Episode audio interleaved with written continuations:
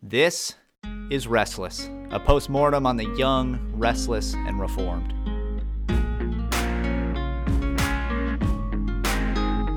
Welcome back to Restless, where we're going to keep telling the unauthorized and unsolicited version of the young, restless, and reformed story. I am your host, Matt, joined by Pastor Michael today. Um, we back are again. We are back, back again, again, Matt. Here we are. Today uh, is going to be a different day for me as we are in the second part of telling our stories through the young, restless, and reformed movement. So, Matt, uh, what we want to do now is we did a deep dive into my personal psyche as I discovered and worked through the many cage stages of the young, restless, and reformed. But now it is all about you. Oh or is it? We'll find out. Uh, so, Matt, tell us, how did you come to first think of yourself as a member of the young, restless, and reformed? Do you did you start out this way? Uh, how did you grow up? Well, that is a great question. Well, the year was 2009. Um, as we as we talked about last time, uh, when we were telling your story, I, we talked a little bit about the things that were going on. Michael, would you like to hear a little bit about what was going on in the YRR in 2009, that very good year? I really do. I want to have that blast from the past. I actually, having done this research, I find it unsurprising that it is around this time you and I came in contact with this. This is this is something if you remember from listening to our previous episode, Michael and I have in common. Uh, that while it was independent, we came into the young, restless, and reform movement around the same time. So let me tell you a few of the things uh, we we were coming in just at the tail end of. At the end of 2008, the ESV Study Bible was released, and The Reason for God by Timothy Keller was released, and the album Rebel by Lecrae was released, all at the end of 2008. 2009, if if, if these are some of the things you remember, here, here's maybe the the most notable thing that kind of shook up the new Calvinist world at the time. Matt Chandler was diagnosed with uh, the the brain cancer he had that he recovered from later, and and and this is the one I actually remember the most clearly. The Gospel Coalition held its second annual conference in Chicago, preaching through Second Timothy, and it was called "Entrusted with the Gospel." I do still remember that. I still remember listening to some of those lectures from that conference. Yeah. Um, this is also, um, for the purposes of our show, this is actually a, a, a great happenstance. 2009 is the year that Time magazine published its article saying that new Calvinism was one of the ideas changing the world right now. Uh, before we get into my story, Michael, do you want to hear just me list a few a few of the other very maybe today very relevant ideas that were that were changing um, the the world at the same time? Absolutely. What else was on that list?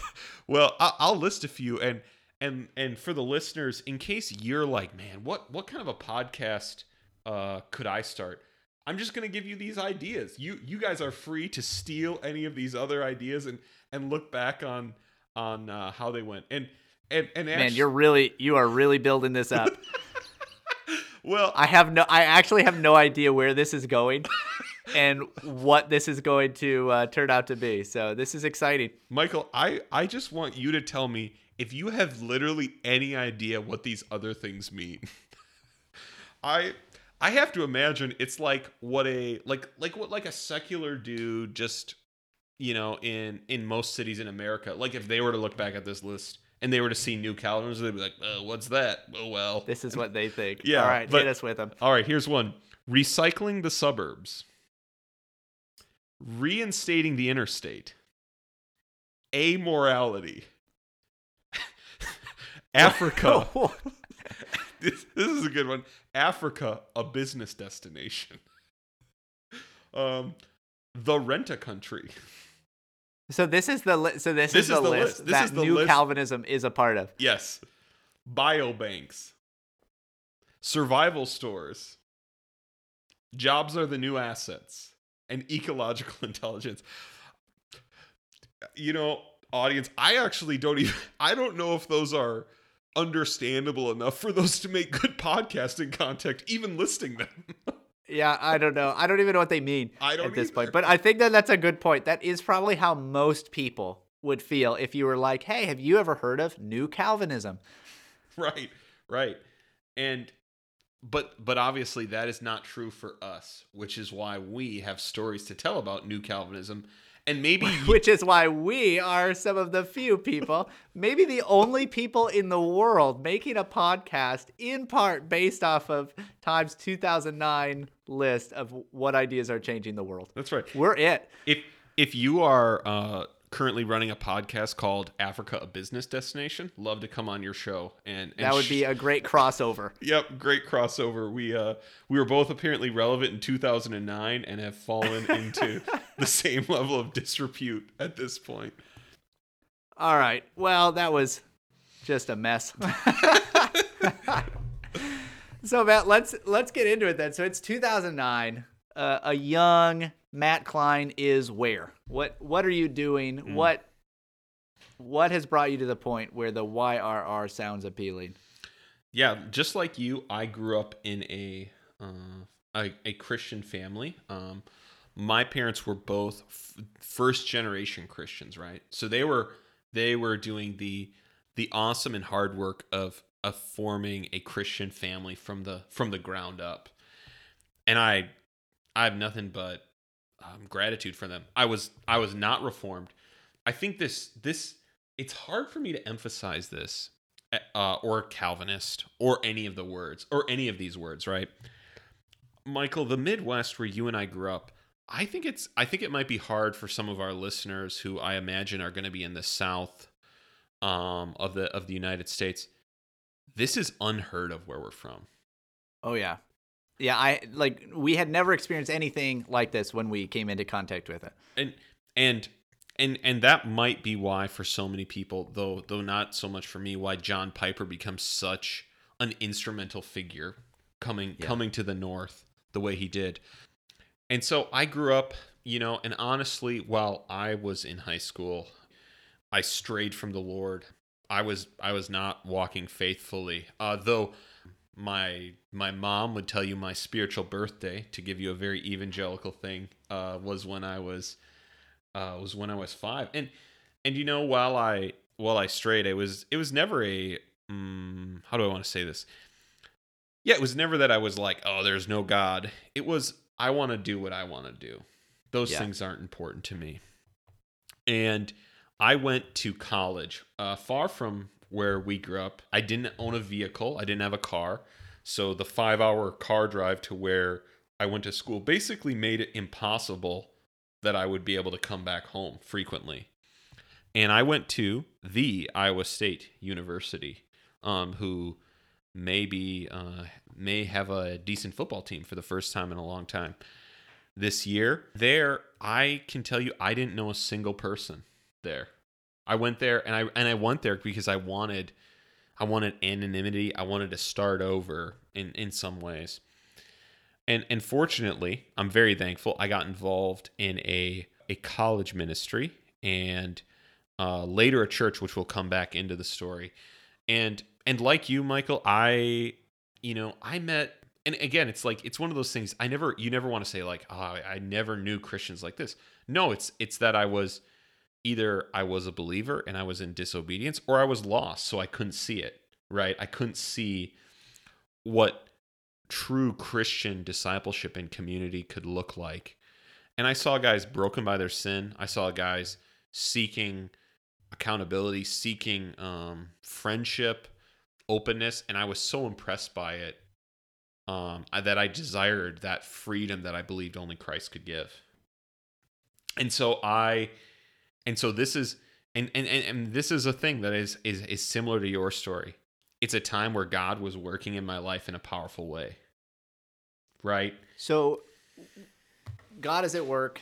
Uh, he has brought you to this place where you are, in some sense, forced to start over or Yep. make a some kind of a clean break with what has come before.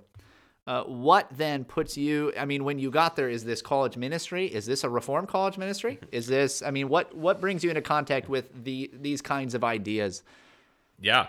So no, it was not a reformed college ministry, though it at the time, um, though it was a, certainly a weak one, it had a official partnership with a reformed church in in the community. But what happened was, like most kids, good kids in a college ministry, I wanted to do evangelism on a college campus, and so I was told you know i i started doing it. I my i actually uh i saw some guys come to faith. It was you know it again like i said god was at work in my life. But that summer i decided to go to a camp where i don't know what they told me we were going to learn but probably something like i don't know what what good buzzwords? Christian leadership evangelism missions whatever you know all these kinds of words right? And this was a uh this was a get more commit really this was a get more committed to the college ministry camp right? And i went with a few friends and it was a great time. But i just knew i was i was going to be back home um, in my hometown for the first time and and spend months there right? I had not been back for any extended period of time um, without a vehicle and and i just i looked at one of the the guys staffing this camp and i said i need something to read I need I need I want to grow in my faith, right? I I I said this in 2009. And he said, "Do I have a book for you?" And he recommended I get a book called Death by Love by Reverend Mark Driscoll and Gary Breshears. Are you familiar with that book, Michael? I I do not know that book. I honestly I'm not sure that I ever read uh, any book by Driscoll. I listened to tons of his stuff, but I don't think I read any of his books. Oh man, this book I I it's it's one of those books that it's like, man, if if that hadn't turned out differently, I'd probably still be recommending it. I'm also afraid to go back and reread it now. Yes. um As with many things in our past, it's like, well, I better just not even open that door because it's probably way worse than I remember. so so I get home, you know, I'm in my hometown, um, and I I order on Amazon. Also, you know that that little startup back in 2009, they'd send you books. Um, they sent I me, think that was probably the first time I used Amazon too. Yep. Except I was buying board games. yeah, they they sent me uh, uh, Death by Love, and I started reading it, and one, I think just like you, I was immediately captured by the the the reality um, of of the way a person was speaking about the death of Christ on the cross. Right? I like you when when God started working in my life. I just opened the Bible and started being like, well, this isn't what I thought it was. Page after page, right? And I read, I began reading this book, and I think as a young man, one of the things that immediately attracted me to it was the introduction of this book, though, is a description of the the physicality of what would have occurred at the crucifixion. And it's intense. And it is not happy clappy. And I and I think right, that rawness, right? And and and dare I say, even that violence is probably attractive to a 19 year old. Right. and so I get through the first chapter and I am like I I need to I need to read this. And what the rest of the book is is it's connecting a Christian doctrine to the cross. So, and it's written it's also written every chapter begins with a letter to someone. So it's also a so it's it's probably a combination of things. It was it was this rawness. It was Christian doctrine applied to people in ways I'd never thought of in in in horrible situations, right? None of this none of these nice these nice things and it's probably expiation or something, but it was like when you want revenge, how God deals with your the justice, the vengeance, right? And it was it was connecting all of these things. And so what this book did to me was the cross became this thing that again the if I don't want to be critical of the of the theology I grew up around, but I, I think it's safe to say I grew up understanding Jesus died to forgive me, and we move on from there. Yeah. It was a. It, it, it's not that it wasn't a big deal. It was my ticket to heaven. Right. It was a big deal. I my uh my father tells a story of my grandma who grew up uh, Lutheran and then uh, joined an evangelical church later on in life, and uh, how she would sometimes ask the question, "Whatever happened to the blood?" Hmm. Uh, In specifically speaking about how the cross is talked about in evangelical circles. Whatever happened to Christ's blood? So that's just interesting. It is, This is what gripped you, right? Yeah, so the, this is what the, gripped the me. cross. but but one of the chapters of this book, I'm gonna look it up to make sure I get it right. One of the chapters of this book was titled Jesus's Unlimited Limited Atonement," and I opened that chapter as totally ignorant of what's about to happen. And I read in that in that section Jesus died for a select group of people. I put that book down and I walked around the block. I was staying with my parents that night at dinner after finishing that chapter. I sat down and I asked them, "Do you believe Jesus only died to save a certain group of people?" I was dumbfounded. I had never heard anything like that before. So this this is a brand new idea. This is a brand new idea, and this broke everything I thought I had figured out about Jesus' death on the cross. This was the rethink what you think about the cross, and it and it was like, and the, and and I think the other thing that happened was in that chapter, I don't remember correctly, he references like Wayne Grudem, John Piper. So he references these names I've never paid attention to, mind you. But he's referencing these people that are like, oh, they're trusted teachers, right? Like, so I know this isn't just a crazy, oh, this guy gave me an accidentally heretical book, right? Everything else is is solid, and this is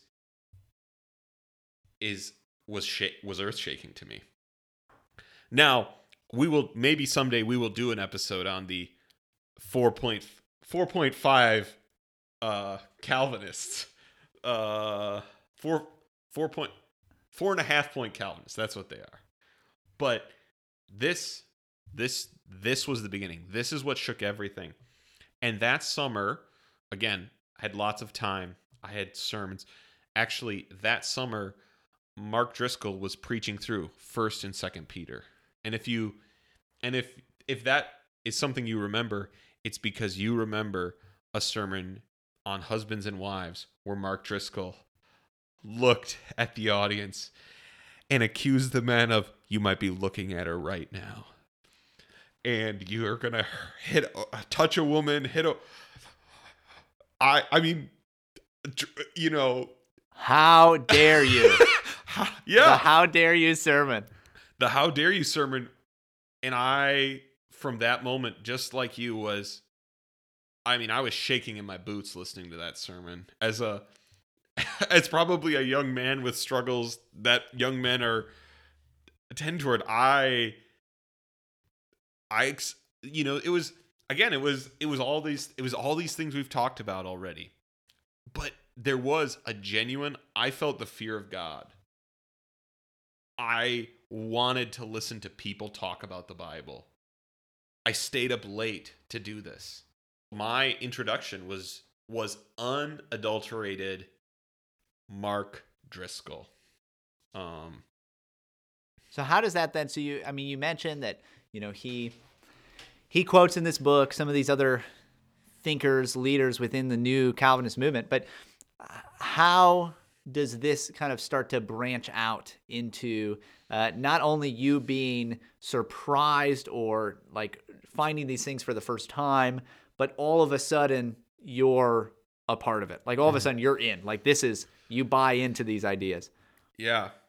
It's interesting that these these on-ramps they exist they've they always existed. And this is what is so fascinating about new Calvinism, how all of us came in. My dad was a subscriber to Table Talk magazine for my entire life. I never once looked at it. He he once gave me a CD. He said, "I think you'd appreciate these uh, talks by R.C. Sproul." I never listened to him. Right? It was all right there. It, was, all right, there, the whole time. It was it was in the front packet of my dad's Bible case the whole time.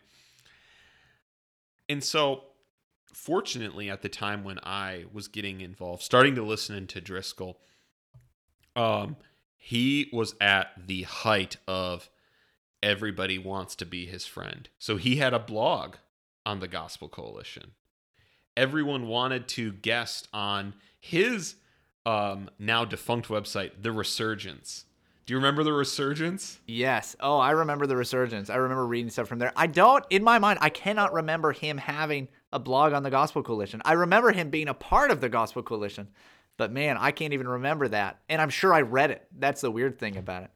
And so he he spoke with so when someone would speak with him, you know, at a conference or something, and it would catch my attention, I I would immediately right, I would dive in. So I got on an off ramp of Tullian Tchividjian from that, Matt Chandler, um, uh, Tim Keller, um, you know, all all of these all of these different these different pastors that all came to different ends and listening for their book recommendations that I could tear through. And then they would rec- recommend things like read some Calvin. I'd be like, oh, that sounds hard. Um, But isn't that isn't that kind of old? yeah, I, I think we got this right here. And and I bought I bought all the hype. You know, I looked on the website multiple times of Acts 29 of what the requirements to join them. Now, if you are an Acts 29 pastor and you'd like to come on the show, please do. Love to have you. We I, I also at times did go onto their website and check. Okay, what does it take? What is it? What are they looking for? and and and and Driscoll at the time was willing to swim in a lot of circles, right? He interviewed and and spoke at um, a man who maybe I shouldn't name in the third episode of our podcast, uh, a pastor by the name of Douglas Wilson's church. Went and spoke there. Uh, they had a friendly debate on the charismatic gifts. When I found out there were people who didn't believe those were still going, what a bunch! Uh, what a Oh, that was another another rabbit hole for you. yep. uh, Another whole new world. Yep, a whole new world.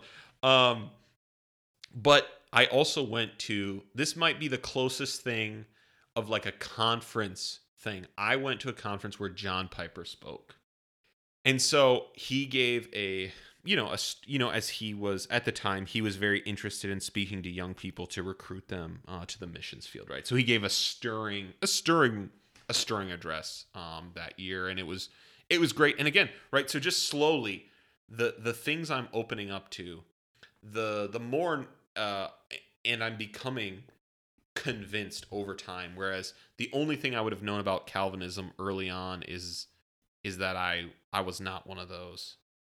But again, as I as my as my windows as I opened up to all these things, I just yeah, I came to a different very different conclusions. So Matt, this is you your horizons are opened. You are experiencing all of these things, learning all of this stuff. Uh, what kind of a person did that make you to everyone else around you? And specifically, I want to know because you asked me and I didn't really have a good answer, but uh, what is your uh, most cringy cage stage Calvinist story that you can give us? Yeah. I am I am a man of convictions. and I I think that means I'm a man who likes to argue with with others and and so I no doubt I enjoy surprising people with these takes, right? Like hey, did you ever think Jesus maybe have died for a select group of people? Right? Like I lo- I loved and maybe and again, don't know if that's a good personality trait, but I know that that's kind of who I am. Uh, you liked the reaction that you could get out of people when they heard it for the first time, like when you heard it for the first time. exactly and it's it's also one of the reasons that right i like evangelism. I like i like the the the wake up call it is. But but again this this was not that. This was not the the the good tell the the old old story again for us. Uh and so i I I was I was a cage stagey cage stage. I I certainly called groups of young adults, doubted their salvation. I, I was I was I was mixing it up hard with everybody, and I think I was one night I'd I'd convinced a few friends. They had kind of come along listening to sermons, and it was great. It was it was one of God's one of the good things that God has always kept a group of guys around me who are who are in some ways on a similar trajectory. So there's always some temperings. There's someone for me that I'm not destroying my friendship with to talk about these things too, right? But one night we were hanging out late uh, after a after a Christian group, and we changed the lyrics of "Jesus Loves Me" to what we thought was a more appropriate Calvinist version called "Jesus Elected Me."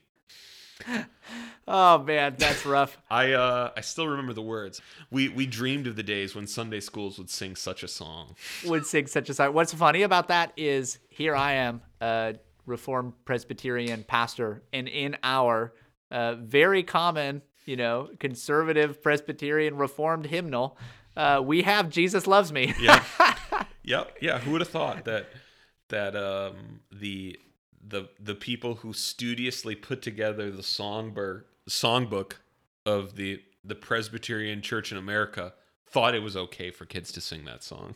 Yeah, and adults. They they didn't ask me. Right. They didn't ask me. They did not ask a young. They did not ask a young Matt Klein that had read more than one book. I, I had. I had. I.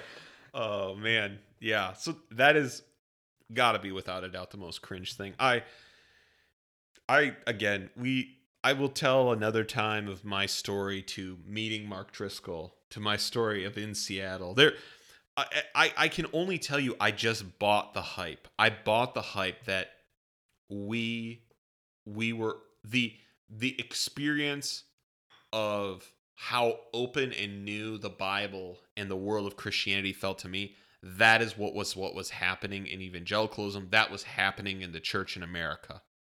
I I bought in all the way, and we needed we needed cool music. We needed we needed good communicators, and we needed to take it to the streets, right? Or to the so cool, what is it then? To the cool. What is it then that takes you from the top of this mountain, right? You are you've seen the light. You're all in.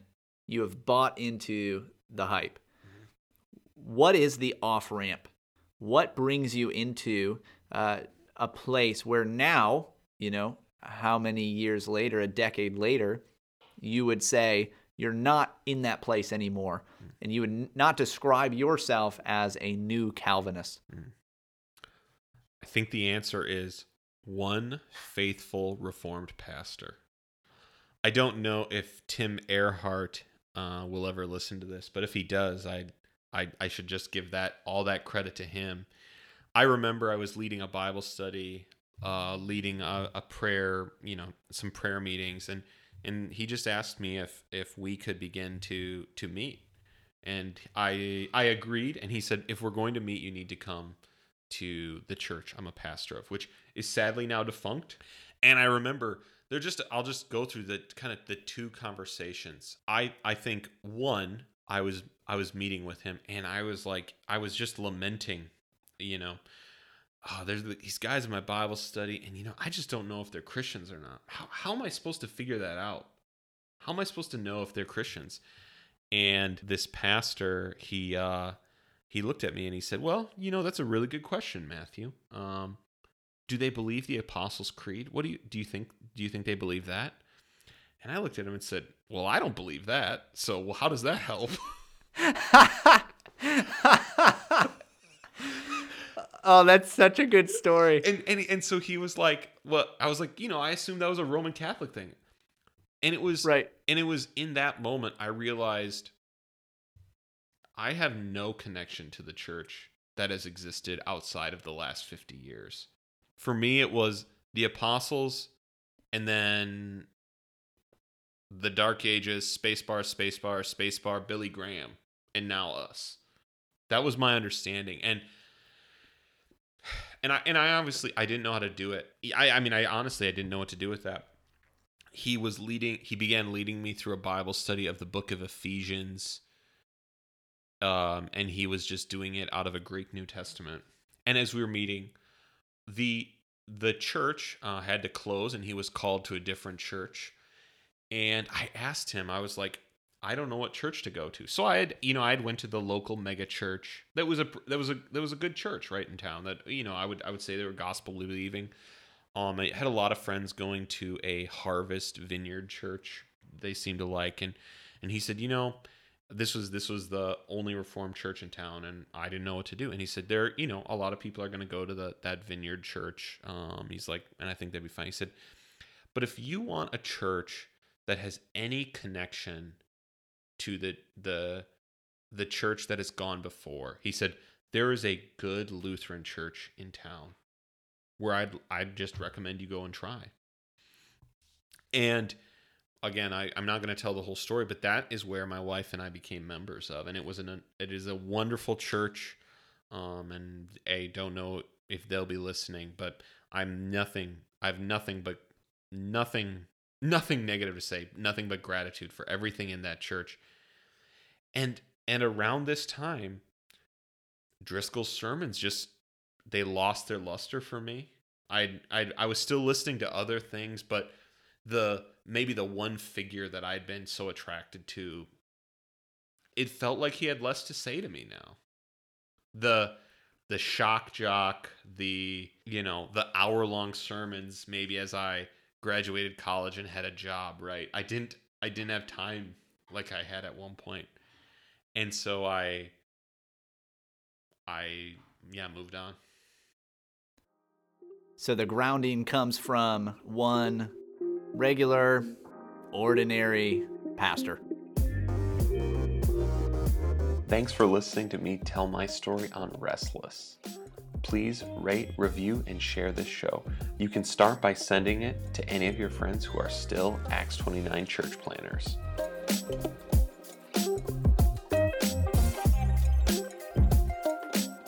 We'll see if I if I if I leave this in or not, but uh Jesus elected me. I didn't pick him, he picked me. His grace overcame my depravity. He died for sinners, but especially for me. Yes, Jesus elected me.